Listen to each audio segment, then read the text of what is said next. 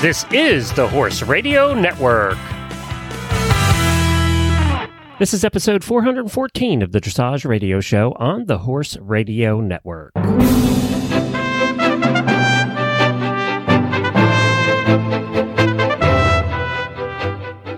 Hi, everyone. Glenn the Geek here. Reese and Philip are off this week, and we'll be back next week. Jen, Jamie, and I, along with a lot of the listeners, are at Rolex right now. And if you are here in Lexington, we want to meet you.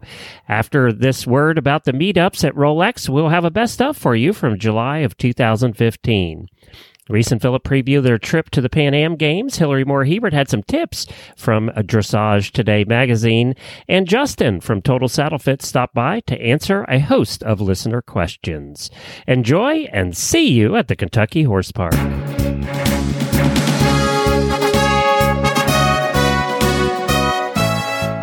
The Rolex three day event is right around the corner, and for the ninth year, the Horse Radio Network will once again be providing coverage from Rolex. Thanks to our sponsors, WeatherBeeta and AccuSwede. We will be bringing you two special episodes of Horses in the Morning from Rolex with the whole crew on hand. Jamie, Jen, and I will be there. I know, it's a tough assignment. We will put together a show on Friday and Sunday morning on the Horses in the Morning feed. Also, we are having a couple of listener meetups, one Friday night at the Grey Goose in Midway, a few exits from the horse park at 7:30. Cross Country Day, we will meet a half an hour before the start of cross country at jump number 1. That's become tradition. And then at 2 p.m. Uh, at the Horse Nation or Eventing Nation tailgate for trivia and prizes. We will announce that on Facebook before the event. We don't know where they'll be.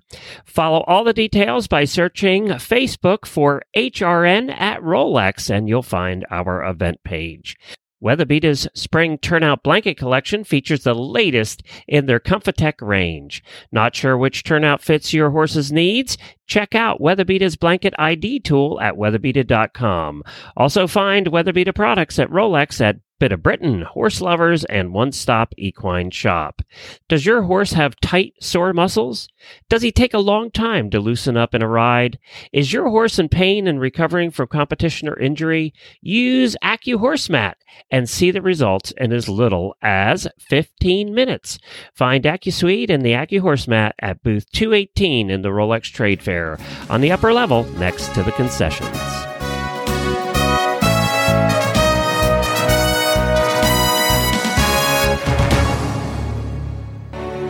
They had been together for years, since he was just a colt. When he got stubborn, she would gently coax him on. When he got scared, she would reassure him and stroke him gently on the neck. She spent hours building his confidence, his strength, his balance, teaching him to dance. Pirouette, passage, piaffe, the final salute. The crowd jumped to its feet and cheered. It was the moment they had spent a lifetime training for but all she could think about was how special he was and how she loved him. This love story is brought to you by Endure Extra, providing high fat calories, direct fed microbials, and natural vitamin E to support optimal condition and performance. The horse that matters to you matters to Kentucky Performance Products. Call 859 873 2974 or visit kppusa.com to order today. This is Reese Koffler Stanfield from Georgetown, Kentucky. And this is Philip Parks from Fergus, Ontario, and you're listening to the Dressage Radio Show. With Coach Jen, you might as well say hi, producing for us tonight. Hello. Hi, Coach Jen. Hi. Glad you came on tonight. We we had an emergency call to you. emergency both, weather, emergency weather. Emergency weather. Both Philip and I are having thunderstorms. And when whenever that happens, it, for some reason this summer, every night, it doesn't matter what night we record on, I'm going to have a thunderstorm. So that's been happening all summer. And it's been raining here every day. Very helpful for the vegetable garden. Not helpful for the radio show. Nope. And Philip is having storms tonight. So uh, we hope everyone is safe. Uh, we had a tree go down, actually. Uh, I noticed literally right before I got on the show, and that was really sad. It landed um, somewhere inconspicuous, I hope. It did. Yeah, it's okay. It's just it was that pretty one on the side of my barn, Aww. and I was so proud of it. Like we dug the hole for it, and yeah, so that was kind of sad. So we'll your baby to, tree? It was kind of my. It was a mid-sized tree too. Like it's five years old, and I was like, so well, you can just sad. stand that one back up. Just back the truck up to it, gun yeah. it, push that sucker straight up again. It'll be fun. well, it kind of broke in the middle. That sounds like Oh. a plan. oh, I like It broke plan. in the middle. That's not so It good. broke in the middle. Yeah, Yeah. it's done. Not so good. But that's Well, all right. Reese, So- why are we excited this week?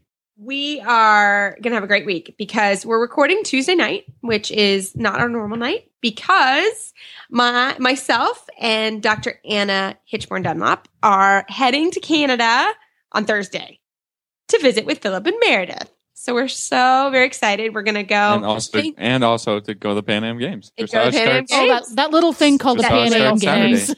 that little thing called the Pan Am Games. We're going to go there. And I'm really looking forward to torturing Philip on Friday because I get to go work some Yeah, horses we're gonna with work Philip. some horses. High five, everybody. I will, uh, don't worry. I will make, make, give him a hard lesson, a few extra extended trots in there. So we're going to Yeah, work no some problem. horses. Yeah. No uh-huh. problem. Uh huh. Don't worry. Don't worry, everybody. There'll be plenty of extra extensions. Uh, so super excited to see Philip and Meredith and uh, have a really fun weekend in Canada. So Philip, talk to us a little bit about like what we're going to see. What are some? We've had some requests um, from listeners to talk a little bit about the venue and a little bit about what to do uh, when you're up there at the games. Well, it depends because um, the venue is uh, is Caledon Equestrian Park, which is about forty five minutes to an hour from Toronto. So you can you can go and you can you can see all the horse stuff without actually going into the city, and that's what I recommend. So um, because Okay, Toronto that's what we're doing. Right. terrible That's for traffic. Yeah, Mm-hmm. I can't recommend actually if you don't have to to be going into the city, and I don't think that we will we, we will because again, you know, and, and they say in Canada we have two seasons. One is winter, and the other is construction. Oh yeah.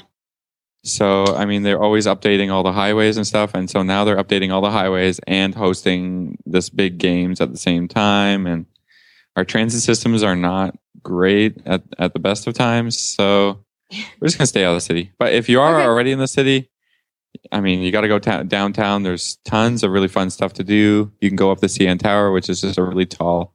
It's the tallest freestanding building in in the world, or was Really? for a while. Anyways. Yeah. No kidding. It's really fun. There's a restaurant on, on top, and you can see everything from there, and You then uh, the- some You great can see the Pan shopping. Am Games from there.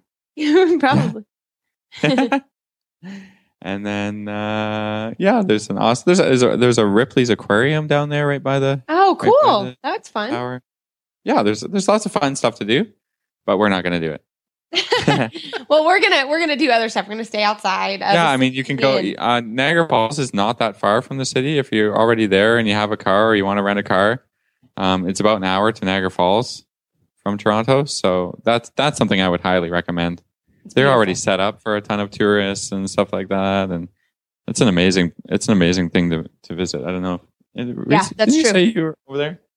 I have seen it both actually from the Canadian side and from I saw it from the U.S. side about this time last year uh, when I, I was traveling with my leadership group. Uh, Oh, yeah. Yeah, that's right.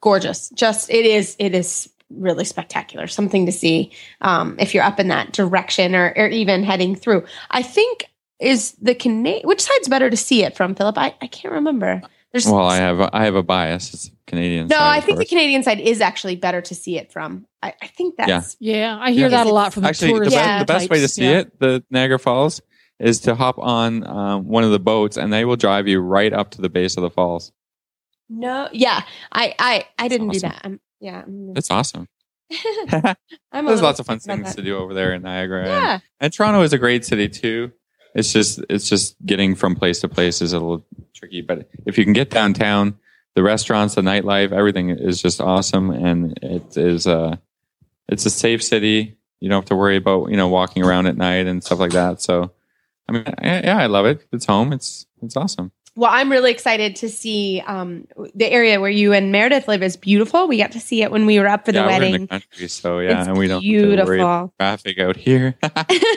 There's not much traffic uh, unless it's tractor traffic, which is the same here where we live.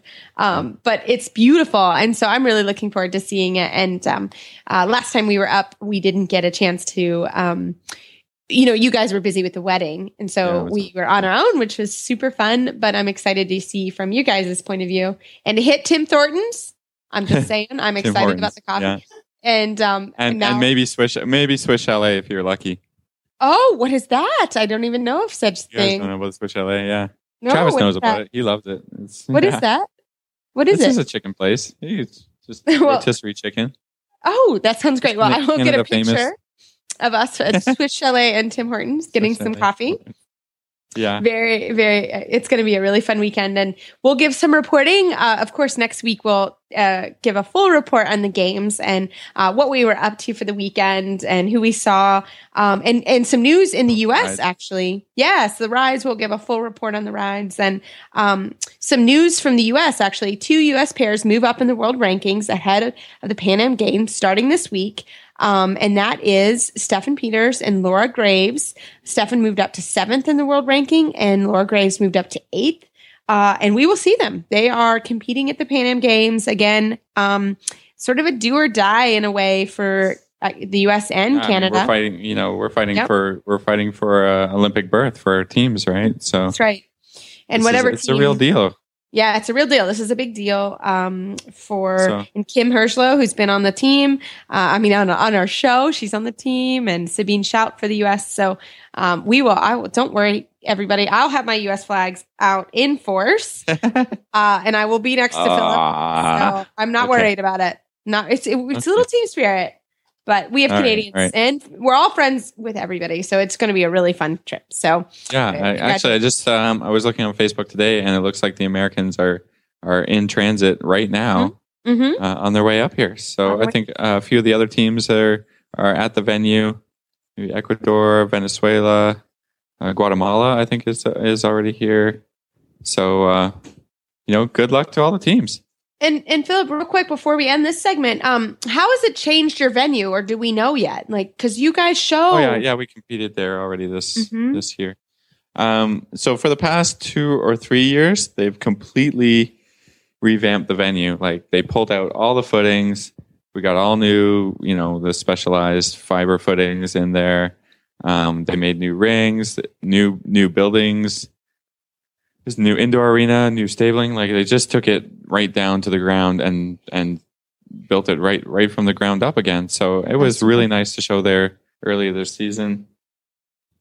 And uh, we're very grateful to to to have a venue, a world class venue now to compete at. It was it was very nice before.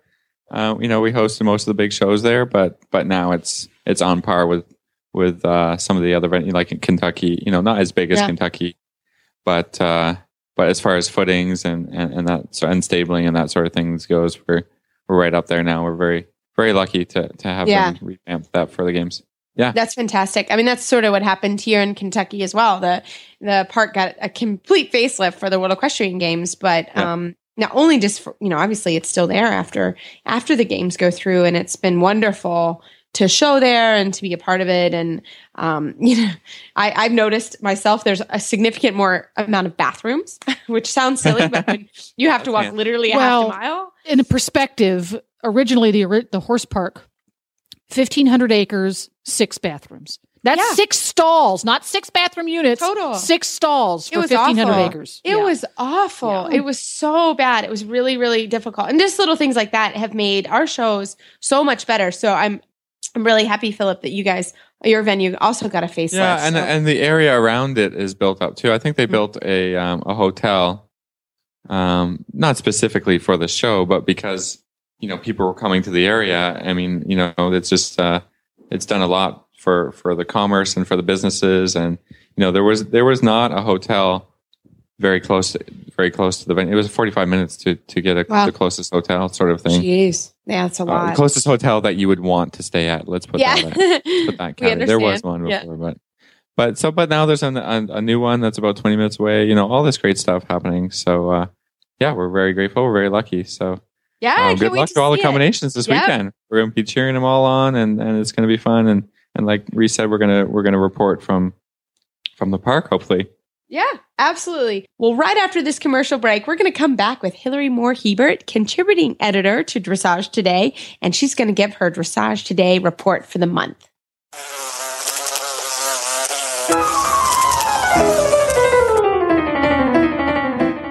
Wouldn't it be wonderful if your horse could enjoy a zone of repellency from pesky flies? Well, he can with EcoVet. EcoVet is an entirely new type of fly repellent that is safe for horses and those applying it, offering a real alternative to toxic pesticides like pyrethrins. EcoVet confuses an insect's normal directional ability, the bug's GPS, if you will. So if it can't locate your horse, it can't bite your horse. Dr. Wendy Ying from the Driving Radio Show has been using it in South Florida, also known as the Jurassic Park of biting insects, and she just loves it. EcoVet's active ingredients are naturally occurring food grade fatty acids that have been clinically shown to improve the condition of horses with difficult to treat sweet itch problems. EcoVet is effective on mosquitoes, ticks, no-see-ums, as well as flies. You can visit EcoVet online at eco-vet.com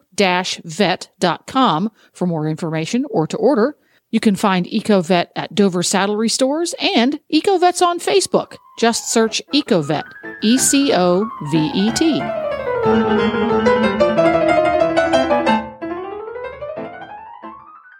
Well, as always, this is our favorite segment of the month. We have contributing editor Hilary Moore Hebert on tonight. Hilary, how are you today? I am doing well. How are you guys? We are awesome. We're getting ready for Pan Am Games, celebrating Canada. Can't wait. yeah, we just had Canada Day, so that's that's good. I know, and we were trying. Philip, can you explain to our listeners that are not Canadian what Canadian Canadian Day is? Canada Day is the celebration of our Confederation. I guess yours is the signing of the Declaration of Independence. I have no idea. What why what do you guys celebrate on July fourth? Fireworks, Hot barbecue. hot dogs, and hamburgers. Our awesomeness. what, what else do you need to do, Philip? Okay, yeah, you got it. You got it. The fact that we clearly uh, did not pay attention in history class. yeah, Yeah. we didn't. Hilary and I didn't go to history class. No. Yeah. Isn't, I Yeah. thought Fourth of July was about a movie that involved the White House and Oh, you know, aliens or something? Independent? No, that's in, is that Independence Day? Oh boy. okay. So clearly, everybody, we need to all brush up on our history lessons. But back to dressage, Hilary, what do you have on, on uh, tap for this this month for us? Okay, so I wanted to look at our July issue because it's you know perfect timing going into the month, and I wanted to start with um, part one of Isabel von Neumann Cosel's article on improving the feet, and she has some really interesting things. I sort of was expecting because it was about improving the seat, you know, okay, let's get into all these different position things, but she did. She talks about two things that are really interesting. The first being um, considering the proportions of your skeleton and how it relates to the strengths and weaknesses of your riding. And she has tons of diagrams and articles, so I definitely would recommend that you read it.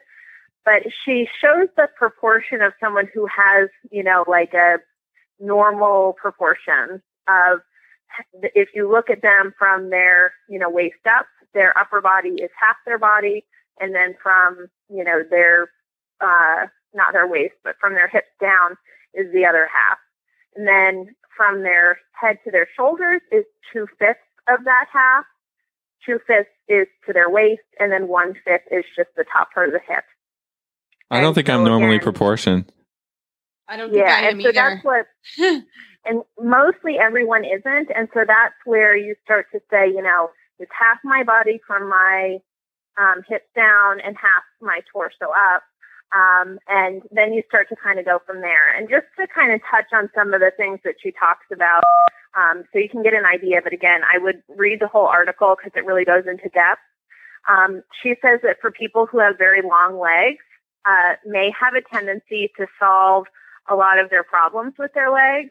Um, and if the upper body is not strong enough, there's often a tendency to pull the legs up in order to shorten the long lever that they create. So I thought that was interesting because growing up, I always thought that it was like, you know, the dream was to have these long dressage legs, but it seems like not in every case does that help you.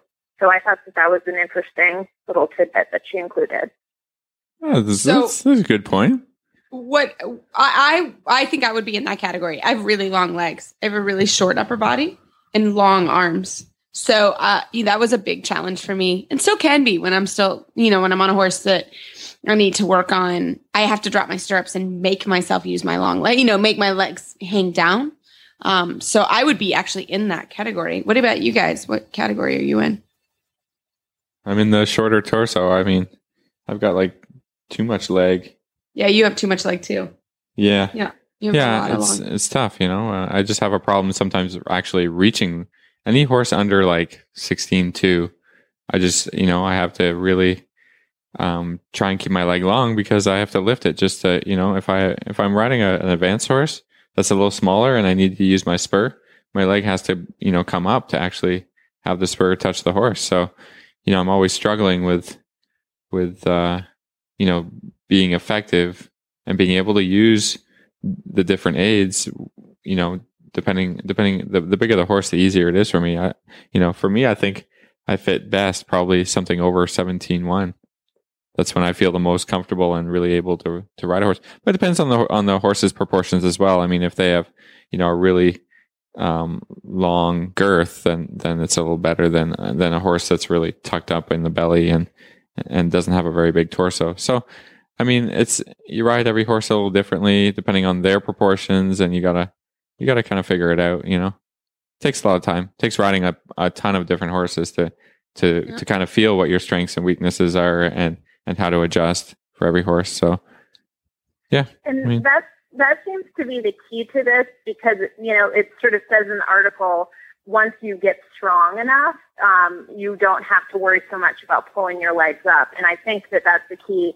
I'm the actual opposite, and um, you know we couldn't have planned it better because I have my torso when I sit next to my husband, who's over six feet tall. I'm about the same height as him, so I have a very long upper body. Um, and uh, where they say for this, for people who are listening that have that, um, that you need more muscle tension to stabilize this long upper lever.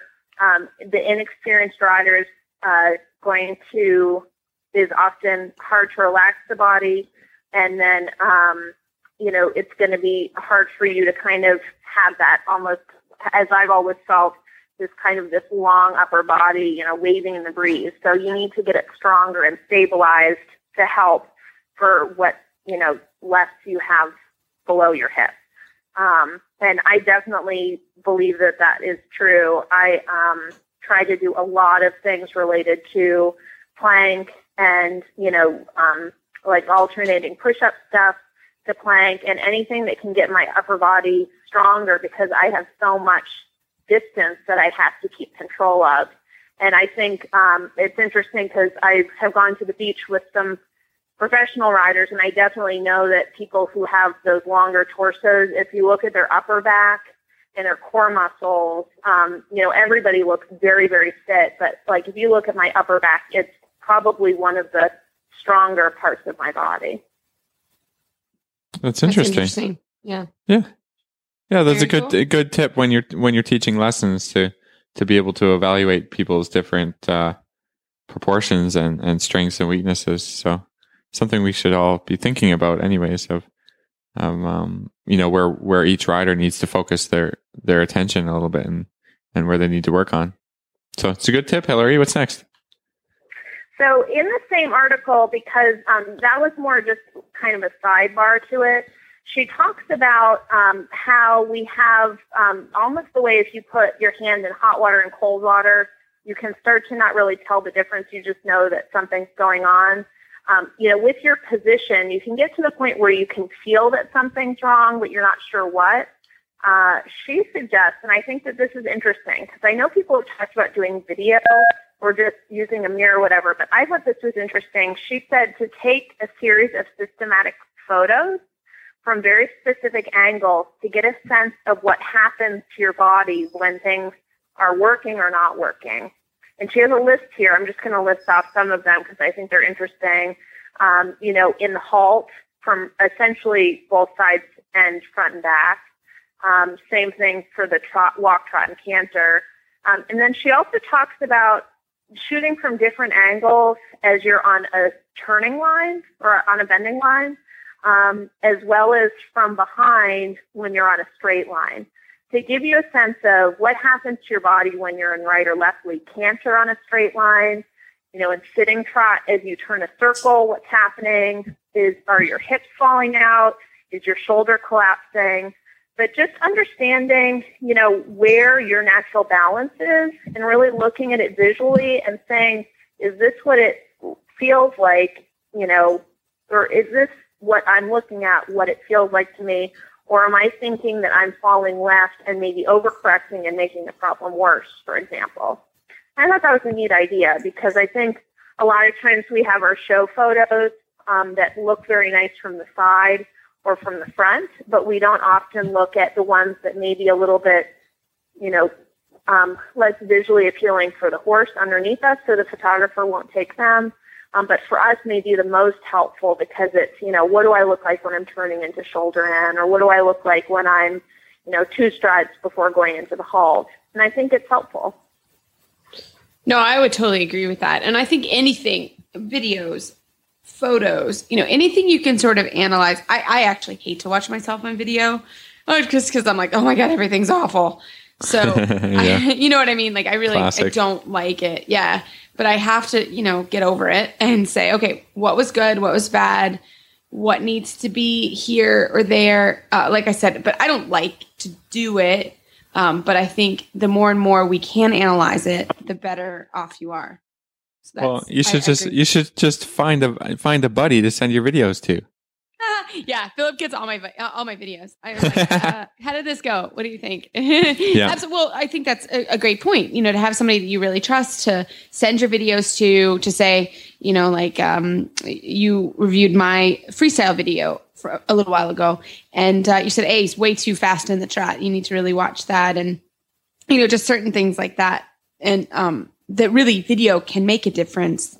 And it's a great thing to actually have your spouse do. That's kind of as I was um, listening to to you, Hilary. I was like, you know, this would be kind of cool to to give your husband or your wife or your partner or whoever, um, you know, some instructions to help because it sounds like they give some really good and specific um, views that I think it would be really helpful to have a friend or a spouse um, help you with this, and they could probably get really good at it if they practice. So I thought it was a great idea. Yeah, I mean, I think number one is eyes on the ground. You know, if you get instruction, but not all of us have great access to that. I think videos are good. I th- I just like this interesting point about using a photo at a specific angle because that really, you know, it captures a moment and you can really evaluate a moment a lot easier than you can evaluate um, you know a horse traveling on a curve in a video and in the video you may not be thinking about this angle that angle from the side from the front you know but you can really capture that you know in, in a, a, specific moment in a still shot. So um, all of this is very you know super useful to be able to you know for yourself you can look at the photo you can send the photo. I mean all this technology is awesome. You can send that fo- photo to a friend, you can send it to a trainer, you can send it to Dressage Today magazine, and they still do the evaluations. So, I mean, that's great, you know, and all the angles are important, you know, to evaluate whether you're sitting in the middle of the horse, whether you're dipping this shoulder, that shoulder on a circle, on a straight line, in a shoulder in, you know, whatever it is. So, um, it's a great tip to keep thinking about different ways that you can you can help yourself ride better on a day to day basis without having to spend a ton of money on on inst- you know on instructors and and things like this. So that's great, Hilary. Anything else to add to that? Yeah, and I was going to say, I know I said I had five tips today, but this is I can see sort of the like part B of that. I have to say that where I find that this is most helpful all the time is especially in canter. A lot of people their hips fall outward in canter um, you know, I think probably just from the centrifugal force of pushing out because it's such a high energy gait, their hips fall out, and it's very hard to explain to them when you say you're falling out. What they do is they bring their shoulders in because it's easier for them because they're offsetting the, you know, the direction that their body's throwing them. But then it makes the problem worse. So to me, if there's like one thing that I could use this for, it would be to show people how much, you know, I, and I see this a lot is how much people's hips tend to go out and then how much they lean in with their shoulders to counteract that if you tell them that. So in that case, I think a picture is really worth a thousand words because they can understand then what that means. And unless you've seen it from the ground as a trainer, I think it's very hard to understand what that is that's happening. I don't know if you guys agree or not. Yeah, I mean, absolutely. That's the visuals yeah. help just as much as somebody. You know, we're all different learners, right? And sometimes it's easier. I, I think just people have a better imagination than others, and then, and, but if you can get a really good visual about what's happening, um, you have a better chance of correcting it for sure. Excellent. So, what's our next one? Okay, so um, my favorite article this month is the counter canter with George Williams, and I am always really excited to hear what he has, to say because um, you know he really is clear and concise about things. Um, but he talks about four exercises to to develop your horse's straightness and collection. So it's really neat because it's talking about the counter canter, but there's a couple of exercises that I wanted to touch on um, that I think would relate to a larger group of the readers, maybe if you're not working on just the counter canter. Um, and the first one is listed as exercise three if you're going to look in magazines. Um, and he has you um, halt and um, go to rein back and then pick up the canter again. And the exercise, he says, helps understand the half halt and understands the per- and helps the horse understand the correct response to the outside leg and confirms that the horse is in front of the inside leg. So I really like this because I think it's a simple, well, it's not really a simple exercise, but it's very easy to remember of going from halt, rein back to, you know, true canter. Um, because then you're getting into a situation where you can really make sure that the horse is responsive to the whole package of aids. Yeah, that is great. I mean, I think the counter canter is, you know, if you're really trying to ride around the outside or do a curve or something like that, it's really hard for the horse to stay balanced and straight and for the rider to do the same thing. So I think, you know, the halt and the little bit of rein back just gives a reset, teaches the horse to sit on the hind legs a little bit, and then you can strike off the canter and, and go again and, and really refresh it. I think, um, where we really struggle is that um, you know, I got a horse right now. Actually, he's just working on the counter canter, and uh, you know, he falls apart a little bit. And then, you know, what what what do I do as a rider? Do I, you know, do I push him on and say, keep going, keep going, keep, you know? Then I end up chasing him, and he's running around, and he's like, it feels awful. So I think it's a lot better to take this tip into mind and just say, okay, let's reset.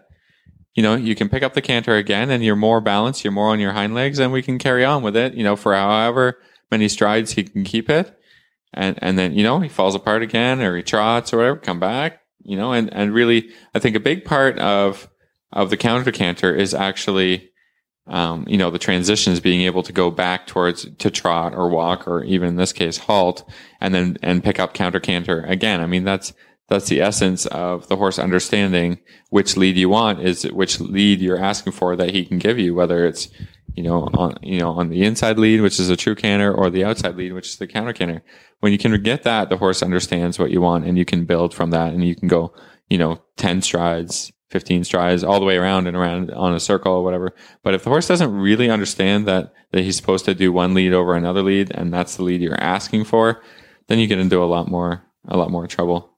So I, I like the tip. It's great. George Williams, he's awesome. So, uh, so what's the next thing?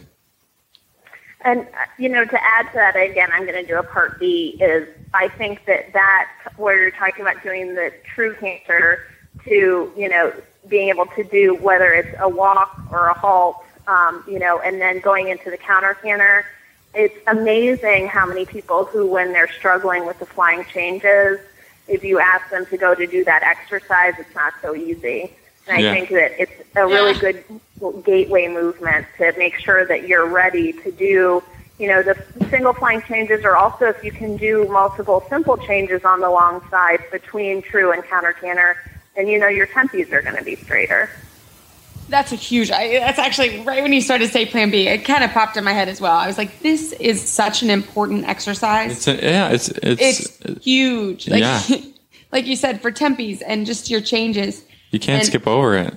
No, I've had this summer has been like the summer of, people not teaching horses changes well for me. So I've had a lot of horses that I've had to work on, and, and one's my working student's horse, and they they just asked for the canter. Like this exercise is now becoming easier, but she could not do this when she first came a couple months ago. It was not possible.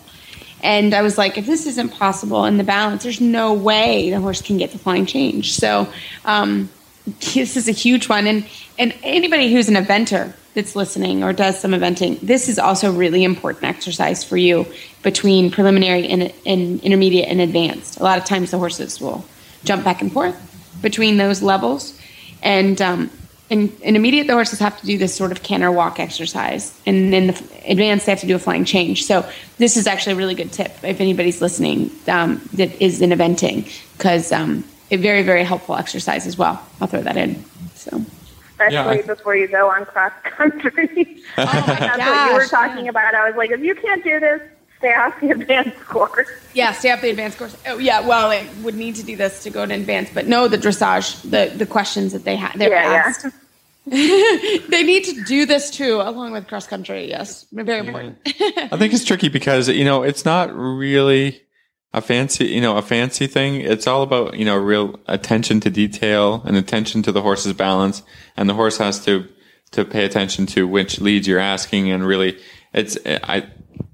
This is a really tough exercise for for hot horses because they don't want to be coming back to walk and picking up canter and coming back to walk and picking up the other canter and they you know they get fussy and and and uh you know that's that's really tough but it's worth it to just go through and plug away and spend at least some time on this you know every day. You, you know even even the top level dressage horses um you'll find that they're you know as as you condition them and as you develop them the simple changes get easier. And if you can do really crisp clean simple changes the flying changes are just right there for you. You know all you have to do is ask but if you really are, if you are struggling, struggling, struggling with counter canter and simple changes from counter canter to true canter and, and vice versa, and you just say, "Oh, forget it. Let's just do flying changes. Let's just teach flying changes." There, that's not that's not Please really a don't. recommended thing. You know, you're going to have problems in your flying changes, and you and you, you're going to go to a trainer and you're going to say, "Oh, my flying changes are always late behind," or the, and guess what? You're going to have to go back to simple changes and counter canter to fix it. So, get it right the first time. You have a, you have a lot better time. All right. Well, Hilary, what's next? After we that, that was a much longer explanation for part B on that one, but I think it was important. So, what's the next one? So um, the sidebar that he um, covers in the article, I was really happy, is the counter canter from fourth level test three, which I've just decided fourth level test three. Uh, it's like my nemesis. I I tell people. I'm like what. Just like move up to the intermediate because I feel like it's easier than the fourth three sometimes, and I'm I'm not sure is. that I feel any different with this new test. Um, and I will explain. The counter canter in 4-3, for anyone who's not familiar with it, is at C, you pick up the true collected canter on the right lead. From R to I, you do a half 10 meter circle, I to S, half 10 meter circle and counter canter with a flying change at E. And then V to L, half 10 meter circle, and then L to P, half 10 meter circle and counter canter, and a flying change at F. So This- just you know this the, the Tricky. simple old thing to do. yeah. It used to be in the old Prix St. Georges and the old Young Rider test. This this was Yeah. a movement that was around, and then they they thankfully got rid of it, and then they brought it back. And then they this brought was it around back. for a while when I went to Young Riders, and it was like the nemesis. Like everybody would be like, "She's going for the counter canter," you know. I was like, Just "Oh going for the God." Yeah, so I, it I must I've have done a lot been of then. It must have been then the same thing when I was doing the young rider test.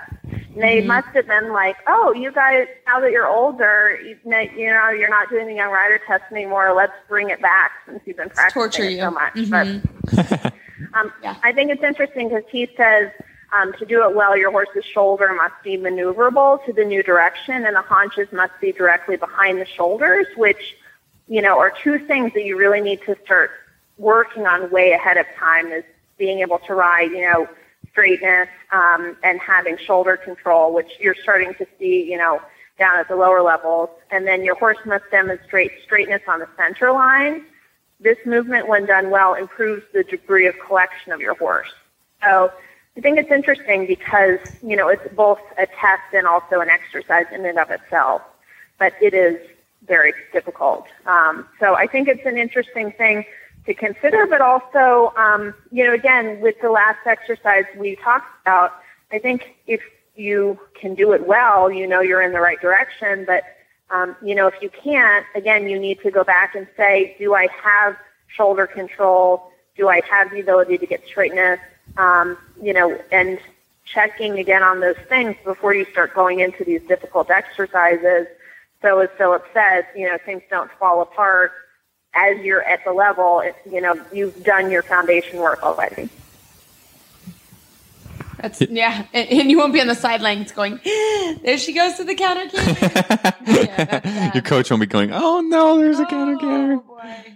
Yeah, I think it, I think this starts actually at second level because you have to do the serpentine uh, loop and counter canter at second level, and you have to have pretty good control to do that loop. Um, but when I'm trained, so when I can do that easily at the second level, I like to um, continue to train this as I'm riding third level, and so that I can do um, serpentines with more loops and serpentines with smaller loops. You know, um, true canter, counter canter, true canter, canter, counter canter. So you know, um, uh, serpentine between the quarter lines. So it's kind of like half 10 meter circles. Then you get to do four loops and then it's really like, you know, and then if, if you can do that, you can do this, you can do this exercise. I mean, it's just a, ch- a case of throwing in the flying change at the end, you know, but, uh, continue to challenge yourself and your horse. And, you know, uh, the only thing in the test with this, with the serpentine is that second level counter canter serpentine, but you can easily devise plans that makes it a little bit harder, but maybe not as hard as a half a 10 meter, you know, as a 10 meter S, you know, but, uh, you know, you got to keep thinking and being on your toes at home and as you're working up the levels so that when you hit fourth level, like Hilary said, when you hit fourth level, this should not be a surprise for you and your horse. You should be already working on these kinds of things and not just saying, Oh, well, we're at third level now you know, counter canter, that's forget about it. You know, that's out the door because it, it becomes important, you know, later on. And, and, uh, you know, Prix St. Georges, obviously we have to do a, um, a half pirouette to counter canter to a flying change. You know, I think this fourth level movement is even harder than that Prix St. Georges movement. So Oh, yeah. it's about, yeah, laying the foundations and yeah, and, and getting it right and, and going a little bit above and beyond just following what the tests say and, and keeping your horse interested by keeping the, the movements interesting and, and thinking of different things that you can do that are difficult and challenging, but, but not so difficult and challenging that you're, you're stuck when you get to actually having to do that fourth level test. Yeah. So Well, it's it's, interesting you were saying that the second level test because um, I actually wasn't thinking of the serpentine part of that. What I was thinking about is in second level test one, where you have to do the counter canter across the short diagonal to the simple change at M. yeah. And that always seems to really um, get people that I've noticed where they have no problem with the simple changes on the serpentine, but there's something about going into the corner where it's almost like they start the bend and then Yeah. they do the change, do the simple change a little late. And to me, when I look at this exercise, that last change at F, you know, it's the same exact thing. You have to get it balanced and, you know, straight and early enough so you don't get yourself buried into the corner. Good point. Good point. I mean, there's all, you know, they think they just make up these tests out of imagination, but really, I mean, it just leads to the next thing and leads to the next thing. They're all building exercises that, that will help you. So it's worth being able to do everything in all the tests really well before you just Yeah. jump and move on and do, you know, and go to third level or go to, you know, jump to fourth level or something because, you know, they're, they're all building exercises and they're all worthwhile doing well. So I think that's important for people to, to think about. So, Hilary, what's our last tip of the evening? Okay, so we talk about straightness and shoulder maneuverability, and um, there, the solutions actually has a right, a really nice visual about that, which I can um, appreciate because it's so hot out right now. So to create throughness with correct bend when your horse is crooked, imagine your crooked horse as a kinked hose. You need to straighten him to get the kinks out and get the water, um, you know, his energy flowing through. Then you can bend correctly. And I really like this idea because people are always saying, oh, you know, if my horse is bent, how come I need to straighten him before I get bent again? And, you know, I think this is helpful. You need to think about sort of unkinking the hose, getting that shoulder under control, um, you know, getting everything straight, the energy flowing. Then you can get correct bend, you know, by swinging the rib cage out and, the whole body is then connected. Um, so I, re- I really like that visual. Yeah, that's a fantastic visual. Is there an actual visual in the magazine, Hilary? Yep, it's um, three pictures from overhead, and it shows the horse, um, you know, just having really a bend instead of that flexion that you get where the horse kind of is popping its head to the side, the rest of its body isn't going. When it shows the hose going, it shows that there's a nice clean curved line that's following his whole spine on the line of travel. So I like it. Oh, that's fantastic. Yeah, that, that yeah, that brings me back to just a point that I like to make. Um, you know, when I'm teaching, a, a big thing is you know, um, riders you know will hold the bend of their horses all the way around the arena, around, around, around. And, and you know, I like to tell people that it's not it's not the bend that's hard for the horse; it's the act of bend. You know, going from straight to bend to going straight again. You know, that's the difficult part. Are your aids correct? Or is the horse listening to your inside leg? You know, everybody can pull the horse's head around the turn and, and just hold it there for hours on end if you really want. That's not difficult, right? But you know, if you're going from straight to bend, does the horse do that easily and within the rhythm and you know and all that sort of you know and that's the point of the dressage test. It's you know you, you've got to you've got to be constantly changing the bend and, and going from this side to straight to the other side. And and and and that's the hard thing you know not just holding one bend. A lot of horses are crooked and hold a bend to one side naturally all day long and they don't care. It's not hard for a horse to do that. It's the communication between horse and rider that that that makes that that makes it work so that's a good you know unkinking the hose and and and turning it again that really works for me as a visual so it's great Yeah, no, I think it's really good. And also just, you know, because I, I happened to say it right before I came in uh, to a student, you know, she really uh, was just overflexing the horse to, to the inside on the right rein. And I finally just said, you can, you keep doing it. and so, and that's actually pretty common where Yeah, you really have to say, common. hey, don't do that. Don't pull. And it's usually, it's usually right. Um, if you're right-handed, typically is what I see. yeah And holding like, the "Hey, pressure on your stronger Yeah. hand your stronger hand. You need to put the weight in the left rein. Um, and so she is kinking the hose herself. She's creating the kink. So um, I really I like that. I'm gonna I'm gonna keep that one and use it uh, and on her that particular rider's next lesson for sure. So Well, and definitely Very- have her read the rest of that article that Isabel um, wrote because they talk about that. They talk about, you know, thinking about your lifestyle throughout the day and how you can become dominant on one side or the other or doing things like that. And um, yeah, I always see that too. I agree with you with that right hand because everybody's using their mouse on their computer with their right hand. They're driving and, you know, their hands sort of resting on the shifter or whatever, and they're using the gas pedal more, so they just are thinking more about the right side of their body. So, um, you know, I think it's interesting. She addresses that exact thing of how, if it's rider created, how to kind of take control of that. yeah. No, it's a really good it's a really good thing. Oh, yeah, very, very yeah common. i like it well, Hilary, as always, thank you so much for coming on the show. How do our listeners find you online? They can go to dressagetoday.com as well as check us out on uh, all the social media platforms Facebook, uh, Twitter, Pinterest, YouTube.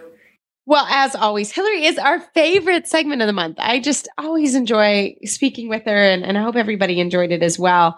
So, right after this commercial break, we're going to come back with Justin from Total Saddle Fit uh, for some listener questions. Today's podcast has been brought to you by Dr. Rose's Remedies All Natural Healing Salve. Developed by veterinarian Dr. Rose DeLeva, the Dr. Rose's Skin Treatment Salve is an all natural anti inflammatory, antiviral, antifungal, antiseptic, and anti scarring product that contains no artificial colorings or preservatives. It works to promote the healing of scratches, relieve inflammation and irritation, promote the healing of wounds, and moisturize the skin of the horse.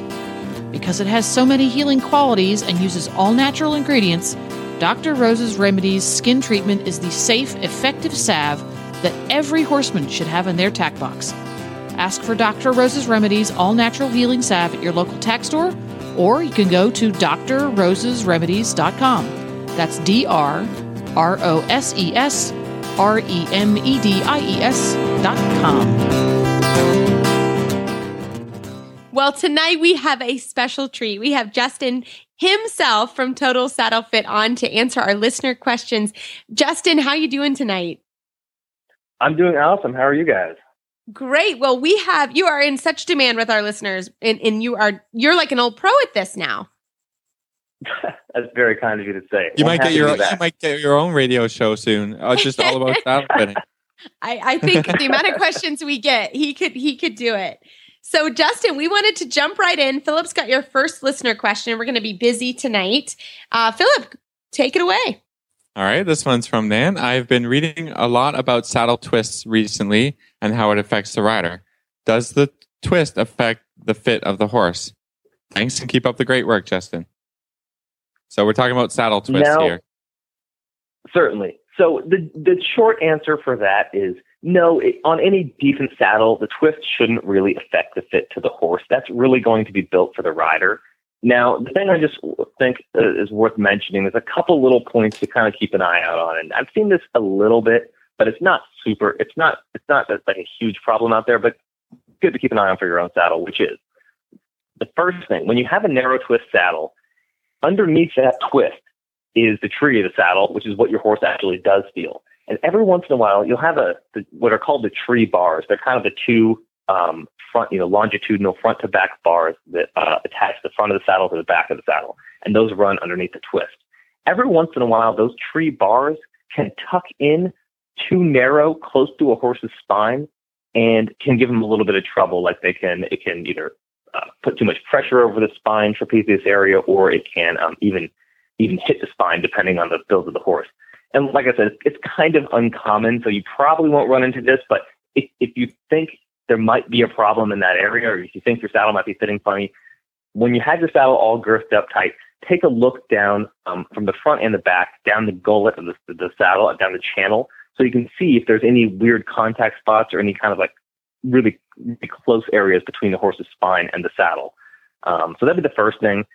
And then the second thing that I would really encourage people to look out for, much more so than the first one, is the stirrup bars. What you'll find every once in a while is even though it's not in the twist per se, the stirrup bars can angle inward and the, the ends of the stirrup bars can kind of point inward toward the horse's body. And sometimes those can create pressure points. So it's, it's done in some degree to make the stirrups less noticeable for a rider. But if it's, uh, if the stirrup bars point in too much, it can impinge on the horse a little bit there. But again, these aren't huge issues that happen all the time. Just a couple little things to look out for. That that's a really good tip, Justin. But I I also have a question about just the saddle twist for a rider because I Mhm. know I need a narrow twist. I know that I need a super narrow twist, which uh, if you look at my conformation, um, you know, I'm actually a little bit wide in the hips and a little bit wide in the thigh. I mean, you know, I like to say I'm supermodel, but you know, that's just the reality. Um, and I think people look at me and think, oh no, she's not going to want a narrow twist. But I will tell you that I'm, I, I mean, if I'm in a, in a wide saddle, I, it's very, very painful for me. So can you talk a little bit about like how people can figure out what type of twist they need, if that makes sense? Yeah, it makes perfect sense. And you know, the twist is one of those interesting things that I think a lot of factors come into it um, that you can't exactly measure for per se in terms of figuring out what a rider is going to want. So in theory, you know, if someone has a narrow pelvis, a narrow twist would be better because you know, the they're, they're overall narrower, so they they would be more comfortable you know like less interference between their legs. But I've found it, that those preferences vary across the board. Kind of like what you were saying. If so- someone can be built with a wide pelvis but still want a um, a narrow twist, somebody can. I've I've come across people that are you know rail skinny, very very petite little people that per, that prefer wider twists. So that I don't know that there's really a steadfast rule other than sitting in a handful of different styles of seats and figuring out what you like. Um, I think there's a lot of you know like uh, past that comes into it. Maybe what you used to ride when you were growing up, um, what you know what you learned in something like that. But that's I think that's really more just personal feel than anything else. I've always wanted to know that. Yeah, I've always wanted to know that because it's true. And I, I think you're right. Just sit in a lot of different saddles because once you sort of figure out what you like, it's very clear. It's very, it, for me, it's painful to sit in a wide saddle. I, I can't do it. I mean, I'll, I'll come right off. I can't. It really, really hurts. So, yeah. Well, thank you. That was my own question. Philip, do you have another one? We got one from Brian here that says, I recently started getting serious about doing dressage on my Morgan mare after many years of just playing around. So I wanted to get a proper dressage saddle. She was very round and short backed. Are there any particular fitting issues unique to short backed horse? Thanks. Definitely. So there, I, I think we should break this up into two pieces, which is the which is round backs and short backs because they both have yeah, kind of unique characteristics to look out for. So for the round back horse, the main thing that I would look for is overall like a broad fitting saddle. Now this doesn't mean narrow or wide twist. I mean more about how the panel touch the horse's back. So if we have a round horse, saddles are going to want to kind of be a little bit unstable left to right. They, they may want to shift or, or move left to right. So if we have a broad fitting saddle, we kind of get a more stable planted fit on the horse's back. So what I look for is wide panels, meaning um, side to side. So you can look at the back of a saddle, and some have kind of very petite cylindrical panels as you look from the back forward, and then have broad, kind of flatter ones. For a roundabout, you certainly want those broader, flatter panels. And then the other thing along with, you know, sort of uh, in tune with the panels, is that you'd like to have a wider gullet. So the, the space between the left panel and the right panel, the, generally, as a rule of thumb, the bigger the better if you have a very round horse, because that, again, is going to make the saddle sit more planted and more stable. Um, as for the short backed horses, um, this can sometimes be a little bit tough because at the end of the day, you have a rider that wants to ride their horse and you have to fit the rider into a saddle that's the rider size, right? So, you, you know, in theory, if you have a very short back horse, you could use a shorter saddle and you wouldn't, you wouldn't risk going past the last rib, getting the lumbar or anything like that. But, um, I'm going to kind of speak to it as if we don't really have that much choice in the length of the saddle. And we're going to make, we're going to make the best of the situation for whatever saddle fits the rider that owns this horse. So the first thing is that I'd suggest making sure the saddle is balanced in the center. And one of the biggest saddle fit problems I come across anyway is unbalanced saddles. And what that means is either sitting too low in the front, like the pommel is low, or sitting too low in the back, like the cantle is low. And regardless, one way or the other, you're distributing weight over your horse's back unevenly. So if you have a short back horse and you know you might be right on the cusp there of, of, of how your saddle's fitting, you know, lengthwise, be sure the balance is centered so you're not putting any additional pressure on the back of the on the back of the saddle, the back of the seat, which would be over the horse's lumbar. And uh, the second thing, in terms of the short backed horse, would be taking a look at the at what what is called the gusset in the back of the panel. And that's like if you look at a side view of a saddle, of a dressage saddle especially, but jump saddles as well, you'll kind of see like a triangular little strip of leather at the back of the panel and modern saddles have these very large gussets in the back to make saddles sit stable on bigger on bigger yeah. horses, warm blood, stuff like yeah. that. But um, for short back horses, you want to make sure that gusset does not protrude out backward very much. Make it make sure it's a more minimal gusset, and that'll prevent any any additional pressure from being carried too far back on the horse's back. Yeah, it makes a lot of sense. I know that with certain saddles, you can buy it if you're buying brand new, you can buy it with the with the gut with an extra gusset or, or not. I guess that depends on your horse, right? I mean, you would, yeah, you would of, just buy the extra gusset. You don't get the gusset on every horse. You have to really understand what that is and whether that is good for your horse or not, right? It's going to cost you oh, more sure. money. Well, oh yeah, it will. And that's you know, assuming better, that right? we're talking about someone with a budget. Adding way back there behind the saddle to where it's like squared out behind the seat. You know, the horse has to be big enough to to support that. Totally, totally, and you know that those are those big gussets are made for longer backs or flatter backs that can accommodate that. You know, if your horse has a short little back, then that one's probably not for him. Okay, all right. Well, we're going to lead into the next question: Is where do you weigh in on adjustable stirrup bars? Can moving the stirrup bars adversely affect the balance of the saddle? So kind of in general, I'm not a huge fan of overly adjustable saddles. I kind of have this mindset as like if you get too many gadgets in there or you try to be too many things to too many people, it, it gets really hard to accomplish the end goal. So there's a lot of those things, you know, adjustable this and that, which um, can it, they, all these different concepts can work. You know, adjust interchangeable gullet plates, uh, movable stirrup bars, uh, movable Velcro blocks, and, and changeable billets and stuff. They all can work if applied correctly. The only trouble is it can be really hard to make these things work correctly. So to, to bring it back to just the stirrup bars, um, I think there's a place for them and they can be done right. But um, with the adjustable stirrup bars, sometimes I think they are used to kind of incorrectly solve a problem that a saddle might have. So say a rider is feeling like they're in a chair seat. They're kind of back in the seat, their legs are out in front of them. One solution might be, well, if we move the stirrup bars backward, we can get we can get you know the rider's leg more underneath her and get a more you know balanced seat. But usually, what the, usually the cause of something like that would be the the lack of fit the saddle somewhere else, meaning the saddle's out of balance on the horse's back, maybe the seat's too big for the rider. There could be a lot of different things that are going on, and I just don't know that that that uh, those kinds of adjustable features are always what's going to be. It's not necessarily going to be solving the problem in the right way, which is why I have a little um, hesitation toward them. I'm I'm really glad you said that, Justin, because it normally falls if there's something to adjust. If it's you know um, the tree, if it's the stirrup bars, it sort of falls on the trainer.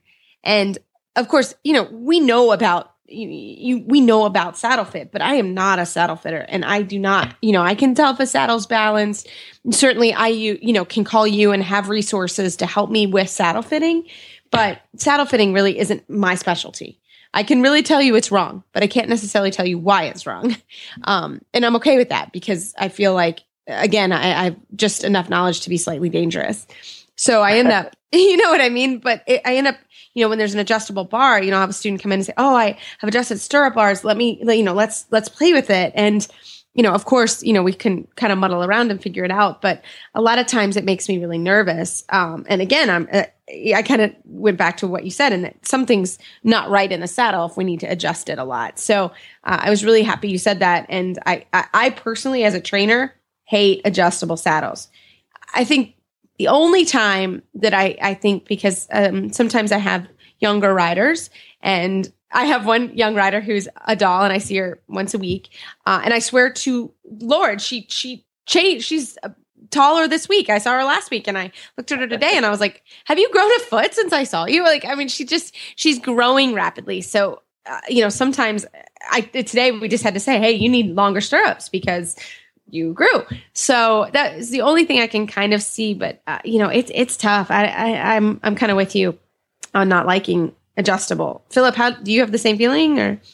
I mean, I, I think you hit the nail on the head when you say like, well, you know, the more tools that we have can be good, but you want them in an expert's hands, right? Mm-hmm. Like, you know, you want somebody to yeah, say, well, exactly you, you hear, yeah, here's a, a, good reason to adjust the saddle here's you know i'm not as a trainer like you said i didn't i don't have the education to say no. that's hey that that's going to work that's a good idea or you know why would we do that that's not a good idea maybe you should just learn how to ride better like you know that's very confusing and the more little aspects that we throw into that that it gets you know gets gets more more confusing yeah. and and more problematic maybe than than it should you know i think if you're going to adjust saddle you know the bars or or a tree or whatever then we need a saddle fitter every yes. time to say hey, let's do that. Okay, great. And then, and that's what I prefer to say, you know, if it is adjustable, get an expert in to help you adjust it. Don't just say, oh, today I think I need these bars back or this tree widened. And then I say, well, I, I, I guess. Yeah. Okay. I don't you know. know. That's where I'm yeah. left saying like,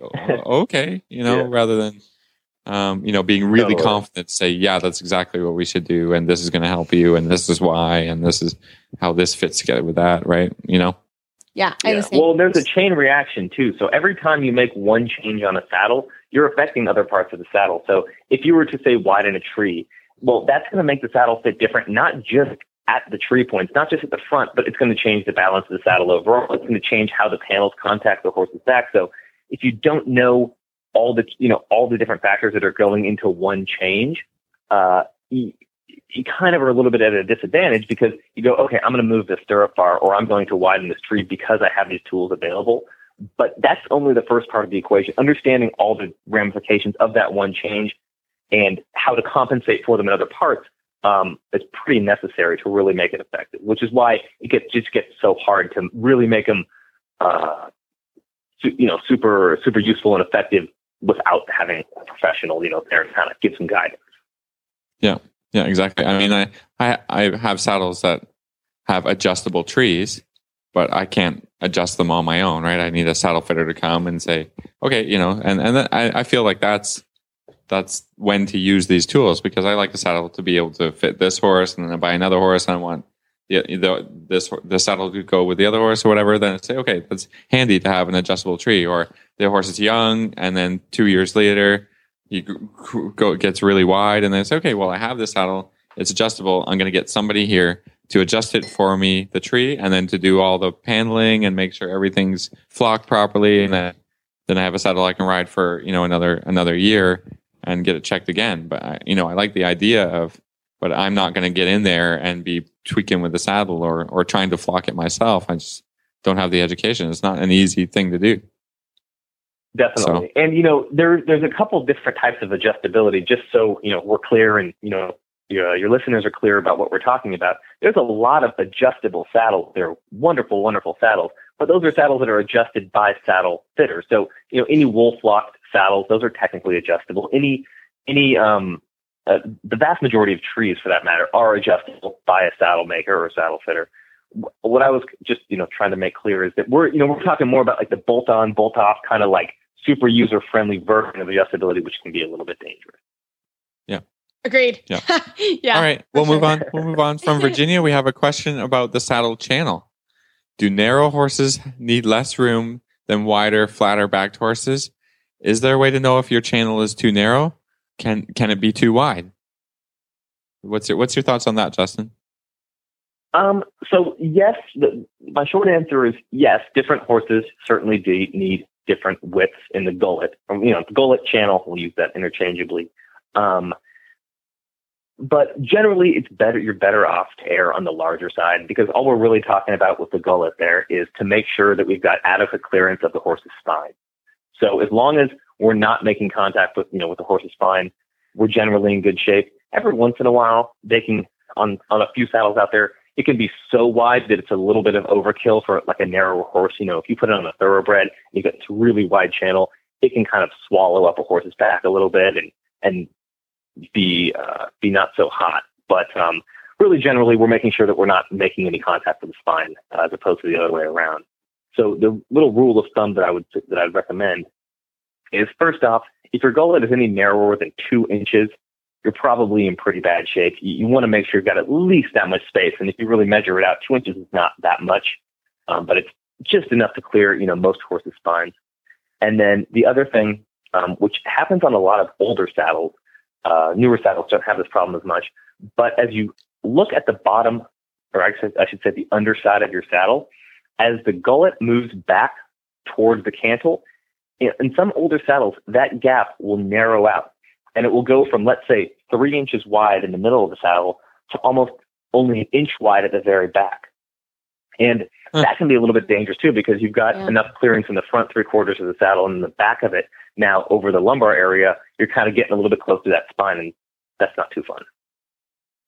That makes sense. And I, yeah, I have an older saddle, and you know, I always watch that with it because it's an oldie but goodie. I really like it. I really like it, but I always watch it uh, and get a little nervous with that. So that makes total sense. Okay, I think we got another question here. The consequences of riding with a girth too loose are pretty obvious, but can the girth can be too tight? Is that possible? Um, we'd love to hear the opinion, depending on what what it is. Um, this listener is got a bet riding on this question. So, uh, Justin, no. yeah, I don't know. You got to be careful here, but is it possible to over tighten oh, no. the girth? Uh, well, let's see. I, I, hope I hope the you know the faithful listener that wrote in is going to be on the winning side of this. Um, so the answer is yes. A girth can be too tight, but I think the reality of the situation is that it would be pretty unlikely for a rider to really over tighten the girth, given that they're, you know, a conscious horse owner, you know, they're just sort of aware of what's going on. And the, the vast majority of girths nowadays have elastic in them. So between those two things, it's going to be pretty rare that someone's truly going to over tighten it. Um, in an extreme case, you you could over tighten it and you know uh, maybe in, impact the, the breathing, just like at the at the walk or at the trot, impact the breathing of the horse uh, because it would be so restrictive. Um, but I, I really don't think it's something that that is is a is a serious issue because I think most people are aware enough. Now, the the only other thing to mention is that if you find you have to tighten your girth just unbelievably tight to keep your saddle in place or for it to prov- pro- uh, um, uh, serve its function, then I would suggest you probably have something else going on and another problem that needs addressing. You know, maybe you've got a saddle fit problem or maybe something else is going on that uh, that isn't right. But if you find yourself having to just wrench your girth really tight, please pause and figure out what, what the actual problem is. You probably I- don't have a total saddle fit shoulder relief girth. That's the problem. That's your problem. Hey, that That's your- I, I like how you think. yeah, that is Yeah. true. yeah, well, I've I've had a, I've had a few clients buy the buy the girth, and it's been it's been great for all the horses we've had it on. I've got mine, and uh, it's been awesome. So, um, I guess it's, it's a good answer. Good answer to the, to the uh, girth problem. Well, I have a, I have a thank kind of a girth question, and it has to do with our total saddle fit shoulder relief girth because uh, I have to be honest.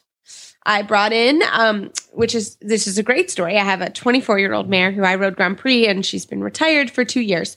Uh, and uh, I needed a working student horse, so I thought, let me try and bring her back in and see if she's sound and, and if she wants to go back to work a little bit. And I'm happy to report she very much is happy. She trots up the hill every day. She's so excited.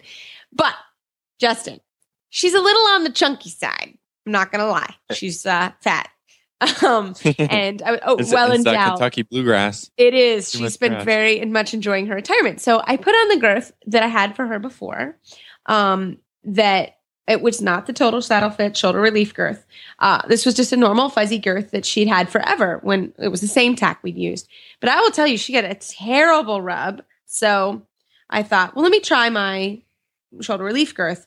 And the rub went away. So my question is, why, you know, it works great. I've never put it on such a fat horse.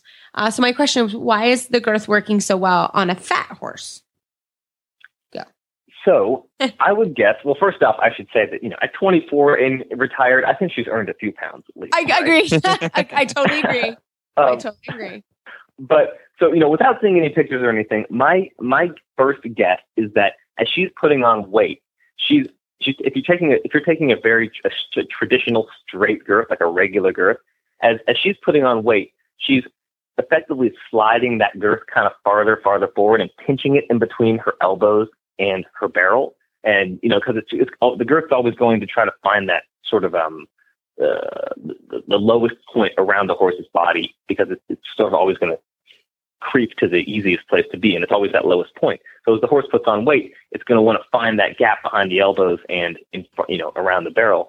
And what I think is probably happening is that right there is where she's getting um, rubs. Where if you put a shoulder relief girth on, the center of the girth will still sit in that natural place where she's pushing it that lowest that lowest uh, distance around her body. But the benefit is that the sides of the shoulder relief girth cut back a couple inches. So the area where she would be getting rubbed is now, the girth is now moved away from those um, and, and goes up her side in a more comfortable place.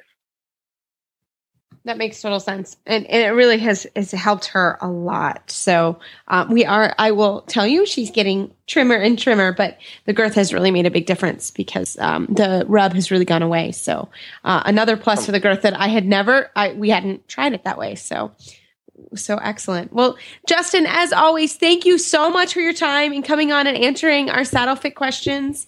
Uh, it's really important that we all know that to get our saddles fitted. And you're such a great resource. And we really thank you for all the time you give to us and the listeners. So, Justin, how do our listeners find you online? Online, they can find us at totalsaddlefit.com. And we're on all the social media. So facebook.com slash totalsaddlefit, twitter.com slash totalsaddlefit, etc. This tip was brought to you by Total Saddle Fit, the shoulder relief girth that Reese and Philip both love. And here's why. The saddle fit solution you have been waiting for is finally here. TotalSaddleFit.com is proud to introduce the Shoulder Relief Girth. This strategically shaped girth actually moves the girth line of your saddle back over one inch, thereby freeing your horse's shoulders from the saddle. Traditional girths pull saddles up against a horse's shoulders and often over the top of the shoulders. The shoulder relief girth's recessed ends allow for the billets to buckle into the girth farther back to give your horse unparalleled freedom of motion.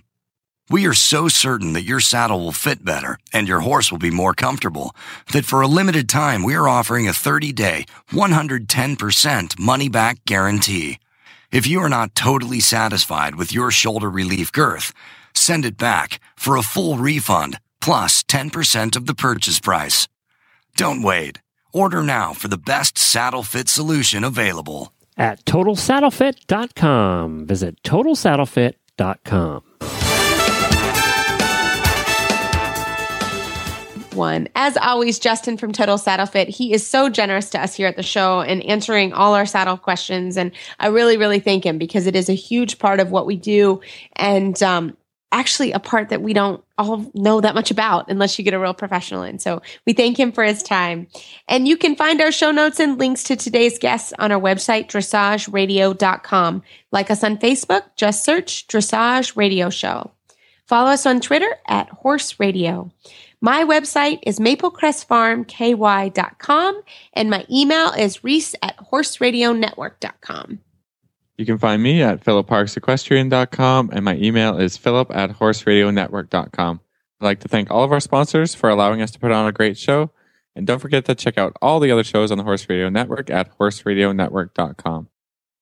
Well, everybody, keep your heels down and your shoulders back. And we're looking forward to reporting from the Pan Am Games next week. Talk to you soon.